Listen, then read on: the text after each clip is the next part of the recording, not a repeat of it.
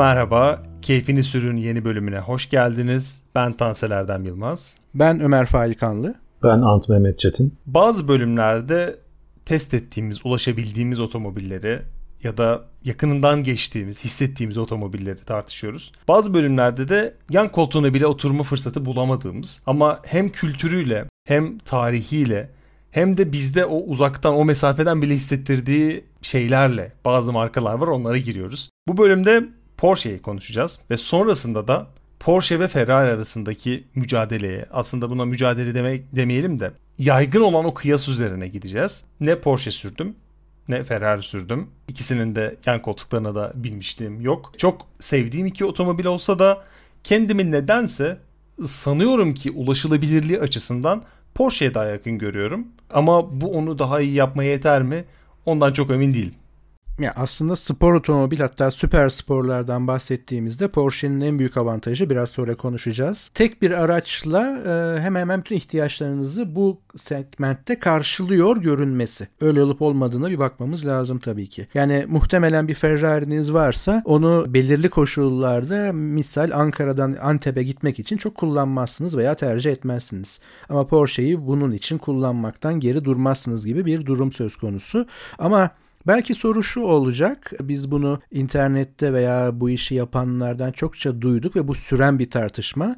Hani Porsche mi Ferrari mi'den önce Porsche acaba abartılan yani overrated anlamında bir marka mı? Acaba vaat ettiklerini realde karşılamak anlamında sürekli geride kalan bir marka mı veya modelleriyle veya kimi modelleriyle diye bir soru gündeme geliyor. Evet ben de aynı deneyimsizlik üzerinden sadece imaj üzerinden konuşabilirim. O yüzden topu hemen anda atayım. Yani Porsche ile Ferrari'nin rekabeti var ama kağıt üzerinde var. Esasında olmamalı. Şöyle ki Birincisi her şeyden önce fiyat skalaları çok farklı otomobiller. Yani siz bu bahsedeceğim fiyatlar Amerika veya İngiltere için geçerli. Siz en üst düzey işte 911 GT3'e sıfır fiyatı tabii 150-160 bin dolar ama hemen hemen kimse o fiyatı alamadığı için ikinci elde 200 hatta 250 bin dolarlara ulaşıyor fiyatı. Ancak o zaman alabiliyorsunuz. Çünkü onlara da ayrıyeten değiniriz yani bu GT3'lerin satış isteyen paranız olsa da alamadığınız bir araba. Öyle bir araba. Bu da Ferrari'nin en ucuz otomobili. Bugün 300 350 bin 296 GTB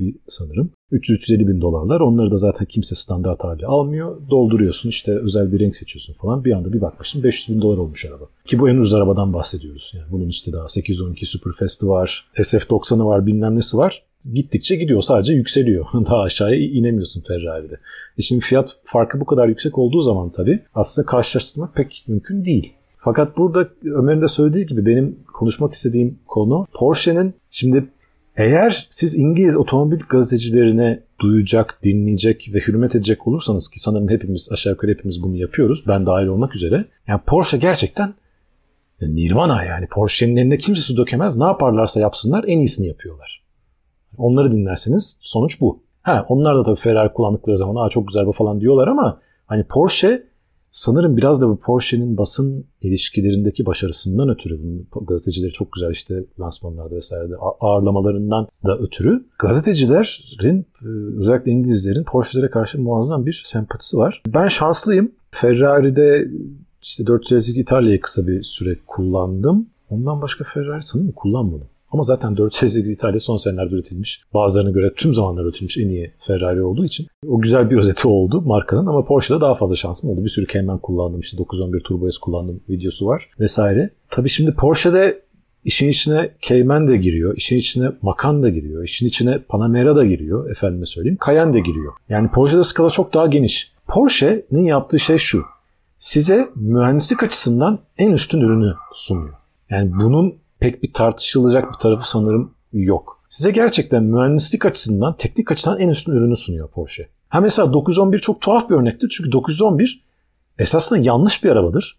Ama Porsche'nin yine bu sözünü ettiğimiz muazzam mühendisliği sayesinde e, bir ortadan motorlu süperkarlarla rahatlıkla baş edebilecek hatta çoğu açıdan ötesine geçebilmiş bir arabadır. Ama esasında araba yanlış çünkü araba yani arkadan motorlu. Bu ne demek? Ağırlık dağılımı yanlış. Arabanın neredeyse %60, %65 arkada. Ön aksarın üzerinde sadece %30, %35 gibi bir ağırlığı var. Hani bu doğru değil. Fiziksel olarak araba doğru değil. Ama işte inanılmaz öyle bir mühendislik var ki bu adamlarda. O 911 geliştire, geliştire, geliştire, geliştire seneler içerisinde şu anda rahatlıkla işte Ferrari'lerle de başa çıkıyorlar. Lamborghini'lerle, şunlarla bunlarla da rahatlıkla baş edebiliyorlar. Hatta dediğim gibi çoğu açıdan da öne geçebiliyorlar. Şahsen ben mesela kullandığım zaman iki unsur burada söz konusu. Birincisi Porsche'lerin hiçbirinden o İtalyanların ki bu illa Ferrari olmak zorunda değil. Geleneksel hakiki, halis, munis bir Alfa Romeo da buna dahildir. Hatta ve hatta 90'lardan 2000'lerden herhangi bir BMW M ürünü de buna dahildir. Onların o duygusal bağlantısını, sürücüye duygusal bağlantısını ben mesela hiçbir Porsche'de alamadım. Yani hiçbiri kanıma giremedi o şekilde. Ben hiçbir 911 GT3 kullanmadım. Belki işte o 9000-9500'de bir çığlık çığlığa kulağımın arkasında duysam belki işin rengi değişir. Ama zannediyorum değişmeyecek. Çünkü bir klinik bir mükemmellik var. Ve o mükemmellik bir şekilde sizi o kalbinizin önüne böyle bir katman koyuyor. Çünkü kalpten bağlı olduğunuz hiçbir otomobil aslında mükemmel değildir. Hepsinin belli kusurları vardır. Porsche'ler kusursuz otomobiller. Ama işte onunla beraber de o bir, bir soğukluk geliyor. Devreye bir soğukluk giriyor ve kendinizi bir anda arabaya aşık olmaktan ziyade mühendisliğine hayran kalmak kalmış olarak buluyorsunuz. Dolayısıyla mesela hep söylerim Cayenne, Macan, Panamera bunlar bence harikulade otomobiller ve benim için kendi segmentlerinde en önde olan otomobiller. Çünkü bu arabalara benim aşık olmama gerek yok. Bu arabaları alırken yaptığı işi en iyi şekilde yapmasını ve üstün mühendisliğe ve hele hele Porsche'yi şu açıdan da özellikle çok takdir ediyorum. Özellikle son birkaç sene yani son nesillerde gene onlar da epey bir dokunmatik ekran kullanıyorlar ama yani bir Cayenne bundan bir önceki nesil Cayenne içine girin ve o bütün düğmelere bakın. Yani yukarıda düğmeler var, aşağıda düğmeler var, ortada düğmeler var. Böyle uçak kokpiti var her taraftan böyle bir şalterler falan iniyor çıkıyor. Yani ve hepsinin dokunma hissi muazzam. Yüzlerinden yüz kusursuz. Yani o iç mekan hep Audi Audi derler. Boş verin Audi'yi. Yani bundan bir 5-10 sene öncesine kadar üretilmiş Porsche'lerin hele Cayenne'lerin iç mekanı bence bir nirvana. Bentley'ler de öyle mesela. Bentley'lerin iç mekanı hayranım. Aynı gruptan çıkan arabalar zaten. O, o tür arabalar harikulade. O tür arabalar açısından hiçbir sorunum yok. Ama mesela benim için Cayman'ler özellikle S değillerse çok büyük ayak kırıklıkları olarak hafızamda yer edinmişlerdir. O İngilizlerin öve öve bitiremediği Cayman'ler. Bunun farklı sebepleri var. Birinci sebebi dediğim gibi az önce söylediğim gibi o kanına, kanına girememesi, o duygusal bağlantıyı benimle kuramaması arabanın. Yani ikinci de başlı sebebi standart bir Cayman alıyorsanız şasinin kaldırabileceğinden hani yarısını bırakın %30 falan var güç var o arabada. Şasi aşırı güçlü supercar şasisi var ama arabada Hatch motoru var. E, o tabii çok büyük bir tezat. Yani o size buram buram araba her seferin her gaza bastığınızda diyor ki senin paran yok da o yüzden ancak bunu alabildin. İşte inşallah ileride daha çok çalışıp daha çok para kazanırsın da işte GT4'ünü falan alırsın. O zaman adam akıllı bir Cayman ve orta motorlu, orta motorlu bir otomobil sürmüş olursun diyor araba size standart Cayman. Dolayısıyla yani Porsche'lerin şu açılardan dediğim gibi özellikle yani 911 ve Cayman açısından ben biraz abartıldığını ve o kadar da İngilizlerin inandıracağı kadar üstün spor otomobiller olmadığını düşünüyorum. Ama Cayenne'ler, dediğim gibi Panamera'lar, Macan'lar onlar ayrı. Onlar on numara arabalar bence. Kusursuzluk, kusur ve bağ kurma konusunda benim şöyle bir fikrim var. Şimdi genel olarak da bence insanoğlu kusursuz olandan ziyade kusurlu ve insani olanı bir yönelime gidiyor. Mesela el yapımı olan bir şeyin iyi biçimde olması mesela el, el bir tabak alacağınız zaman onun müthiş biçimde yapılmış olması pek hoşunuza gitmiyor. Onda hafiften böyle eciş bücüş şeyler görmek onun el yapımılığını netleştiriyor ve aslında şöyle bir şey koyuyor ortaya. Ona bakan ve onu beğenmeyen kişiye siz içinizden şunu diyorsunuz ya bak el yapımından anlamıyor. Cahil biri. Ama o çok şık olsaydı ve kusursuz olsaydı ona bakan herkes o şıklığından dolayı onu sevecekti. O yüzden araya bir nasıl diyeyim sizi özel yapan bir katman koymuyor. Bu tip otomobillerde de herkesin beğenebileceği yani otomobilden anlamayan X kişisinin de otomobil tutkununun da hayatında e, otomobile binmemiş kişinin de hep otomobil almak isteyen birinin de beğenebileceği bir otomobil aslında bence o bağ kurmanı zorlaştıran şeymiş gibi geliyor. Yani bazı kusurların varlığı seni e, o kusurlara rağmen onu sevdiğin ve aslında e, o kusurların senin o, onunla aranda kurduğun bağ biçimlendirdiği bir şeye eviriyor. Bu sadece otomobillerde de böyle değil. Genel olarak işte bu beğeni bağlantısı kurduğumuz şeylerde bu da var. E, mesela buna şey de yapabiliriz. Bize çok şık görünen otomobiller için de yapabiliriz atıyorum. BMW M39 için de diyebiliriz. Ona bakınca birçok insanın ya bu ne böyle ya işte çakal otomobili bunlar falan demesi ama sen ona baktığında ya onun altında şöyle bir mühendislik var diye düşünüyor olman aslında bence onu yine özel kılıyor. Herkes baktığında özellikle işte kadın erkek ayrımı olmadan baktığında müthiş görünen bir otomobil bence e, aslında sıradanlaşmış oluyor. Çünkü herkesin beğeneceği bir şey yaptığın zaman yani şey gibi düşünün. Herkesle iyi olan insan aslında biraz böyle uzak durulması gereken insandır. Çünkü herkesin huyuna gider. Aslında hiç dürüst değildir. E, onda bir problem vardır diye düşünürüz. Sanki e, tasarımda da özellikle otomobilde de e, ben bunu görüyorum. E, biraz buna yormuş, e, yoruyorum bunu ve asıl sorum şu olacak. Bu benim belki e, şahsi yorumum ama Taycan. Elektrikli otomobilleri çok konuşuyoruz. Taycan kullanma şansım olmasa da ya keşke şu elektrikli otomobil bende olsa dediğim Porsche ruhunu taşıyan o e, kendi özünden çok da kopmamış. Yani bir işte 911 ile yana koyduğunda da ya buna böyle garip garip eklentiler yapmışlar. Niye elektrikli çevirmişler dedirtmeyecek. Mesela Mercedes'in otomobillerinde bile var elektriklilerinde. Yani çok şık ama ben elektrikliyim diye bağırması için bir şeyler yapılmış. BMW'ler keza işte o konuda biraz daha şanslı ama Taycan konusunda ne düşünüyorsun abi? Ben bunu çok merak ediyorum. Elektrikli otomobiller konusunda çoğu otomobile girdik. Tesla'dan bahsettik ama hiç bizim bu bahsimize Taycan dahil olmamıştı. Taycan demin dediğim gibi e, biz işte Panamera, efendime söyleyeyim Cayenne vesaire bunlardaki mevzu aynen Taycan'da da geçerli. Yani bana Ferrari muadili olmayacak, olmasına gerek olmayan herhangi bir ürün verin. Yani bu tost makinesi de olabilir. O, e, şaka yapmıyorum. Porsche'nin tost makinesi de var bu arada. Üzerinde Porsche markası olan her şeyi ben gözüm kapalı satın alırım. Taycan da bunlardan biri ve haklısın. Bütün otomobiller elektrikli otomobiller ben elektrikliyim diye böyle UFO-vari bir tasarım ki bence filmlerde yer alan bütün UFO'ların tasarımları çoğu elektrikli otomobilden daha güzel. Abuk subuk tasarımlar yapıyorken Porsche böyle bir gereksinim duymadı. Gayet geleneksel bir tasarımla, gayet ışık bir tasarımla fevkalade bir elektrikli otomobil çıkardı. Harika bir araba Taycan. E, Taycan'ın bilmiyorum başka kaç tane elektrikli otomobilde var ama benim bizzat tecrübe ettiğim şöyle bir özelliği var. E, vitesi var arabanın. Bu araba iki vites esasında. Ve diyebilirsiniz ki iki vites yani ivmelenirken sıfırdan 200'e çıkarken alt tarafı bir kere vites düşürüyor. Veya işte 200'den 30 kilometre geri düşerken alt, defa, alt, alt tarafı bir kere vites düşürüyor. Ne kadar fark edebilir ki bu diyebilirsiniz. Çok fark ediyor.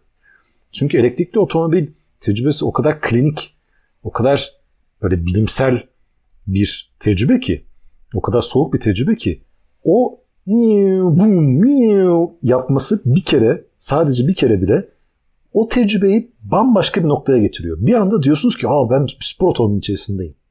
Yani o vites mevzusu gereksi olduk, gereksinim duydukları için mi yapmışlar? Yoksa e, sadece bu sözünü ettiğim tecrübeyi yaşatmak için mi yapmışlar bilmiyorum ama bence e, Taycan'ı bambaşka bir noktaya koyuyor. Tekrar söyleyeyim elektrikli otomobil çok fazla tecrübem olmadığı için o vites mevzusu başka hangi arabalarda var bilemiyorum elektrikli arabalarda.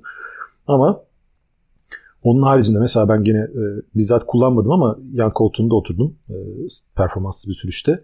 İnanılmaz süspansiyonları var. Böyle bir şey yok. Yani böyle bir şey yok. Öyle bir teknoloji yani o arabanın süspansiyonu bence geleneksel işte yaylarla ve amortisörlerden birleşiminden oluşan bir şey değil. Başka bir şey var yani. Havalı süspansiyon vardır muhtemelen zaten. Çok emin değilim ama inanılmaz bir süspansiyon teknolojisi vardı. Ee, bu kadar yumuşak ve bu kadar e, soğuran, sönümleyen çukurları ve darbeleri bir süspansiyon kolay kolay ben başka hiçbir otomobilde tecrübe etmedim. Ee, içi fazla dijital. Hepimizin bildiği gibi beğenmiyorum yani. O kadar fazla dokum, dokum, dokunmatik ekranı. Ama Taycan fevkalade bir otomobil ve muhtemelen yani çok büyük konuşmayayım ama bir Model S'e tercih edeceğim bir arabadır. Orada tabii devreye gene Supercharger, Tesla Supercharger istasyonları devreye giriyor. Yani Porsche'yi Taycan'ı şarj etmek o kadar kolay mı değil mi, o kadar hızlı mı değil mi ona bakmak lazım. Ama fevkalade bir otomobil Taycan. Ben, ben çok beğeniyorum. Yani diyorum ya yani benim Porsche hakkında görüşüm en çok enteresan. Herkes 911, 911 ve hatta hemen arkasında Cayman diyor. Ben diyorum ki bu ikisini bırakın. Bu ikisi yerine size o spor otomobil tecrübesini, o kanınıza girmeyi, o duygusal bağı sizinle kuracak başka otomobiller belki ikinci el Yani Ferrari çok daha pahalı olduğu için onu ara, ara, başka bir yerde bırakalım ki orada bile 10 sene 15 sene öncesine gidecek olursanız son derece uygun fiyatlı ve son derece keyifli Ferrari'ler ve gene Porsche'lerden çok daha e, sizi böyle size haz verecek, o duygusal e, bağ kuracak Ferrari'ler alabilirsiniz. Diyorum ki yani onlara bir bakın. Hatta BMW'lere bile bakın. Ama onun dışındaki bütün Porsche'leri gözünüz kapalı alabilirsiniz. Yani benim böyle tuhaf bir görüşüm var ki hala parantez içinde bunu da söyleyeyim. 911 GT3 Nivana'mdır. Ee, kullanmadım. Belki kullansam az önce sözünü ettiğimiz o duygusal şey bağ eksikliğini göreceğim ama yani İngilizler öyle bir anlatıyorlar ki arabayı mümkün değil böyle bir şey. Hani bineceksin içine ve bir daha hayatın boyunca inmeyeceksin orada öleceksin o koltuğun üzerinde öleceksin falan gibi anlatıyorlar.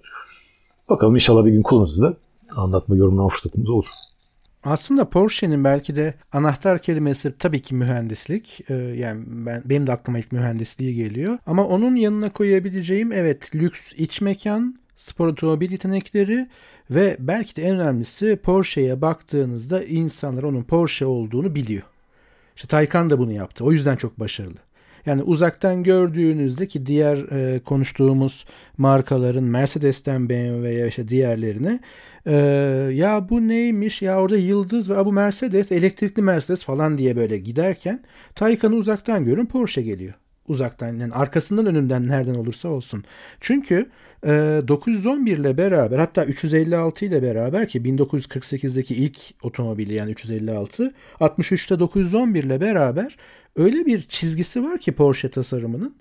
Yani birisi eğer bunu bir kere görüp bunu Porsche olduğunu biliyorsa bundan sonra göreceği bütün Porsche'lerde Porsche'yi tanıyabilir, ayırt edebilir. Hatta o kadar bu tartışılmış ki ben biraz baktığımda yani Panamera ilk dört kapılı olarak bu tasarımı yaptığında böyle bir Porsche'ciler e, ne oluyoruz böyle Porsche mi olur dört kapılı olur mu bu ne falan dediler. Hatta ben e, o zamanki Top Gear bölümünü hatırlıyorum.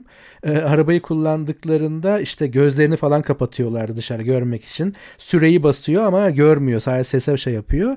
Sonra işte e, içine bindiğinde işte bir Panamera kullanacağın en güzel yer çünkü dışından görmüyorsun falan demişti. O kadar yadırganmış ki yadırganmıştı ki bence Panamera çok güzel bir araba.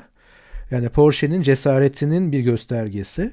İşte ondan sonra zaten ilk e, spor SUV'yi üreterek bu cesaretini gösterdi ve ilk elektrikli gerçek Porsche, gerçek spor arabayı üreterek bu anlamda yani bilinen markalar, Tesla öncesi markalar için bu cesaretini gösterdi. Aslında Porsche belki bu anlamda ilklerin arabası, ilklerin markası. Çünkü sanırım e, bunu demekte bir sakınca yok. 911 e, belki de ilk gerçek günlük spor otomobil. Yani tabii ki BMW'nin M'leri falan olabilir ama onların segment farklılığı var. Hani 3'ün veya 5'in veya 4'ün M olduğu zaman değişen bir şeyler var. Ama Porsche 911 DNA'sında üretiminde spor bir otomobil olarak üretildi ve günlük kullanıma müsait bir spor otomobil olarak üretildi. Ki zaten e, GT2, GT3 falan dediğimizde artık süper sporlara doğru giderken e, ben şöyle bir yorum okudum bu, bu bölümle ilgili bir araştırma yaparken. Çok hoşuma gitti. Onlar diyor bir e, otomobil sever bir yorum yazmış bir yere. Yani böyle gazeteci falan değil. Yani Porsche'ler size Alman güvenliği ve yapı kalitesiyle Ferrari performansını sunuyor. Porsche olarak tanınabilen bir tasarım diline sahipler. Yeni modellerde bile. Bunlar sürücü otomobilleri, Cayenne bile, eski modeller bile, önden motorlu olanlar bile yarışıyorlar, yarışıyorlar hem de çok. Ayrıca birçok ikonik yarışta kazandılar. Le Mans GT Racing'de bunlardan bazıları. Yani Porsche e, hakikaten hep var olmasını istediğim Yeni şeyler denemesine hiç korkmadığım bir marka aslında. Çünkü o yeninin içerisinde Porsche DNA'sını her seferinde koruyor ve tutuyor. Panamera benim Türkiye'de sahip olmayı istediğim arabalardan biri. Yani GT'ler falan artık çok başka bir yerde ama bir Panamera'ya asla hayır demem. E, spor SUV dediğim zaman ilk yapmasından dolayı e, bir benden artı payı alıyor her zaman için Porsche. Ee, keşke Porsche gibi yapsak her zaman herkes veya yani o, o yoldan gitseydi ama o yol başka bir yere doğru gidiyor gibi görünüyor. O yüzden başta benim e, gündeme getirdiğim şeyi veya da işte tartışılıyor dediğim şey de Porsche abartılan bir marka mı? Tabii ki hani aşırı aşık olmak başka bir yere tutkuya doğru giderken kusurları görmemeye yol açar ama Porsche bence bir marka olarak az bile övülen bir marka diyebilirim. Buradan baktığımızda bile. O bu ikonik e, tasarım ve e, gerçekten hani bazı insanlar mesela dalga geçiyorlar. Bence çok haksızlık yapıyorlar. İşte hep aynı araba üretiyorlar diye ki bunların başında Jeremy Clarkson geliyor. E, sürekli aynı araba işte küçük küçük değişiklikler evrim evrimleşme sonucu neredeyse aynı görünüyor. 30 sene 40, 40 sene sonra araba ki bence çok takdir edilecek bir şey bu. Bu bunu yapmasalar zaten Ömer de dediği gibi yani o ikonik tasarımı bir kere e, kaybedecek olurlarsa ve insanlar o 911'i çok uzaktan tanıyamayacak olurlarsa çok büyük bir kayıp o. Mesela bu benzeri Golf'te oldu. Golf bundan bir 5-10 senesine öncesine kadar hep Golf olarak gidiyordu. Çok uzaktan bile Golf'ü Golf hangi nesilde olursa olsun fark edebiliyordunuz. Artık yavaş yavaş Golf'ün her, herhangi bir C segmenti hatchback'e dönmeye başladı Golf. E, 911 bunu kaybetmedi. Mesela aslında enteresan bir şekilde 996 kasa e, bu 90'ların sonu 2000'lerin başında çıkardıkları araba en büyük risklerden biriydi. Çünkü o baktığın zaman 911 geleneksel e, formundan en uzaklaşmış haliydi e, Porsche 911'in. E, çok iyi bir araba. O da çok iyi bir arabadır ama en büyük e, eleştiriyi o almıştı. Ama sonra gene toparladılar. Gene geleneksel yani 993'ü belki standart olarak standart 911 formu olarak tanımlayabiliriz. Ona geri döndü. E, çok büyük saygı duyuyorum tabii kesinlikle yani. E, hani biz burada duygusal bağdan ve sürüş zevkinden, sürüş hislerinden e, bahsediyoruz ama o ikonik tasarımın ve ikonik yani o 911 çok güçlü bir, bir, bir e, sayı. E, bunu göz ardı edemeyiz ve bir sürü insan da esasında buna para veriyor. Yani belki virajdan biraz koşturmayacak, belki hiç pis bile katılmayacak olan bir sürü insan var ki aynı Ömer'in söylediği gibi günlük hayatta kullanılabilir bir spor otomobil istiyor, ikonik bir spor otomobil istiyor. E, ve bu duygusal bağım ki gene hani e, bir ne bileyim çok eleştirdiğimiz ve bizden e, sürücüden kopuk olan özellikle elektrikli otomobillerdeki benzeri bir tecrübe kesinlikle 911'de tabii ki yok. Onlar da aslında son derece e, şeffaf ve piyasadaki arabaların %90-95'inden daha fazla sürücüyle iletişim kuran arabalar. Sadece daha iyisi var. Benim söylemek istediğim demin buydu. Ama hala çok iyiler. Ama bir sürü insan var ki dediğim gibi o ikonik e, tasarım artı günlük kullanıma uygunlukla 911 gözü kapalı tercih edecek bir araba tabii ki. Yani, e, yani bir 911 turbo mesela yani muadili olmayan bir şey. 911 turbo baktığınız zaman her neslinde böyle e, bazı, bazı hız sürat aralıklarında neredeyse Veyron kadar hızlı bir otomobil. Ama arka koltuğu var. Efendime söyleyeyim. E, sakin kullandığınız zaman işte süspansiyonu konfor aldığınız zaman gayet rahat bir şekilde şehir içinde gezebildiğiniz muazzam bir araba. E, şey yapamazsınız yani taklit edemezsiniz. Ama ben hep tekrar tekrar şuraya geliyorum. Yani mesela 911 Turbo fevkalade. Ama ben o param olsa hep diyorum ki şimdi 911 günlük kullanıma uygun bir arka koltuğu olan hızlı bir araba istiyorum. Hızlı bir spor otomobil istiyorum ve diyelim ki işte e, kaçtı 150 bin dolar 200, 150 bin 200 bin dolar Amerika'da 150-200 bin dolar param var. Hmm. Şimdi ben yine 911 Turbo yerine ikinci el Ferrari bakarım. İkinci elde Ferrari FF diye bir araba var. Yani mesela o Ferrari FF'in bana sunacağı tecrübe, tamam ikinci ele gittik belki adil bir karşılaştırma değil. Çünkü sıfırda şu anda e, hala üretiyorlar. GT GTC Lusso mu GT4 Lusso mu öyle bir arabası vardı. Hala üretmiyor galiba arkadan koltuklu olarak. Şu anda sanırım geçen bölümlerde konuştuğumuz Pro Sange'den başka e, pek arka koltuklu. Ha bir Roma var. Roma'nın arka koltuğu var. Ama yani o arka koltuğu bile olsa günlük kullanıma uygun olarak e, tamam Ferrari'ler sıfırda daha pahalı ama o zaman gider ikinci eline bakarım. Yani o çünkü o özellik, özel otomobil hissiyatı ve benimle yani ben hayatım boyunca işte buna sahip olmak için çalıştım. 911 bana bunu dedirtmiyor. Ama herhangi bir Ferrari, herhangi bir seneden ne olursa olsun bana dedirtiyor. Yani bir FF'i düşünemiyorum ben. O V12 yani Ferrari'nin V12 motoru böyle metrelerce uzanan o kaput ve arkadaki o iki tane birbirinden e, bağımsız koltuk, içeride böyle her tarafın kaplandığı o deri. Yani onun tecrübesi bambaşka ve Porsche'nin hiçbir zaman e, ne yaparsa yapsın ulaşamayacağı bir tecrübe bence. E, o açıdan Ferrari'yi ben ayrı bir yere koyuyorum ve kişi olarak tekrar söylüyorum. Ben Cayman'de 911 tercih yapacağım zaman GT3 hariç kolay kolay herhalde yapamazdım yani. Her halükarda gider ikinci Ferrari'lere ya da ne bileyim e, bir İtalyan ya da gene BMW'ler tabii çok daha aşağıda kalıyor ama başka yerlere bakardım gibi geliyor. Son olarak şöyle bir parantez açmak istiyorum. Bana son 20 sene içerisinde, 20 tabii 20 sene içerisinde ki en tepe spor otomobiliniz nedir diye sorsanız. Hani bana sadece bir tane spor otomobil seçeceğim son 20-25 seneden diye soracak olsanız bütün arabalar içerisinde muhtemelen o Carrera GT olurdu. Benim için Porsche Carrera GT tüm zamanların en en muazzam otomobillerinden biridir mesela. Motorundan tutun şanzımanına kadar, tasarımına kadar, çılgınlığına kadar, o sizi sürekli öldürme isteğine kadar. Yani Carrera GT mesela benim için Porsche'nin ürettiği inanılmaz arabalardan biri ki e, Porsche aşağı yukarı her 15-20 senede bir bunu yapıyor. 918 Spider'da benzeri bir araba. Ama tabii işin içine elektrik falan girdiği için o kadar çekici gelmiyor. Ama Carrera GT çok çok çok özel bir araba. Yani şunu ekleyebiliriz belki. Yani bir önceki bölümümüzde bir atıf yaparak e, yani Taycan elektrikliler içerisinde belki de en elektrikliye benzemeyen ve e, DNA'sını koruyan spor otomobil e, dedik ve o vites çok önemli bir şey. E, her ne amaçla konmuş olursa olsun gerek mühendislik gereklilik olabilir ya da o hissiyatı vermek için. Ama bir önceki bölüme yapacağım atıf şu e, Taycan'ı böyle uzaktan görün ya Porsche'nin elektrikli spor otomobili falan dediğimizde tabii ki burada bir yanlış anlama olmasın bir karşılaştırma yapıyorum. 3 milyon liradan sıfırından bahs tabii bulunabilir ve alınabilirse Türkiye için 3 milyonla 6 milyon arasında gidip gelen bir fiyatı var opsiyonlarına göre.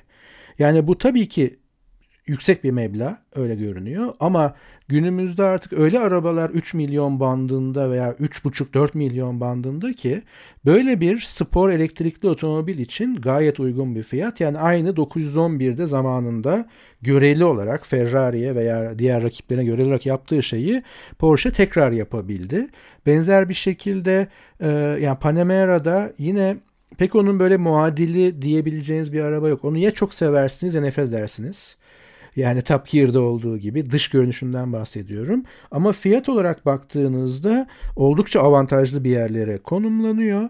E, tüm bunlara baktığımızda belki yine de işte günün sonunda imajla karşı karşıya kalıyoruz.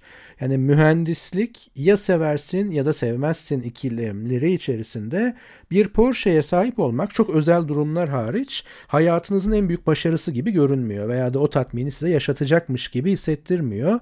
Ama o e, İtalyan aygırı diyeceğimiz Ferrari veya da ee, onun esas rakibi bir gün bunda konuşuruz. Lamborghini'leri gördüğünüz zaman işte bir gün buna sahip olacağım.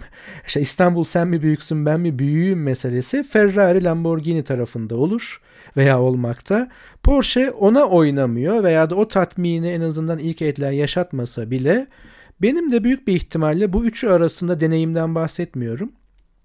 Ama sahip olmak anlamında gerçekçi bir sahip olma deneyimi anlamında Porsche ikisinden önde geliyor Türkiye şartlarında, Türkiye yollarında ve muhtemelen tek arabam olup aynı zamanda piste ve yollara işe gidip gelme durumlarında Porsche hala önde olacaktır. O yüzden Porsche'yi seviyoruz. Porsche ile Ferrari arasında kaldığında herkesin Ferrari'ye doğru eğiminin olması e, şu da buna sebep olmuş olabilir. Biraz üzerine düşününce Porsche'nin Türkiye'de ulaşılabilirliği aslında sandığımızdan çok daha yüksek. Yani siz biz değiliz belki ama mesela Türkiye'de çok yüksek bir Range Rover kullanıcısı var. Range Rover Evoque'dur, işte Range Rover Sport'tur.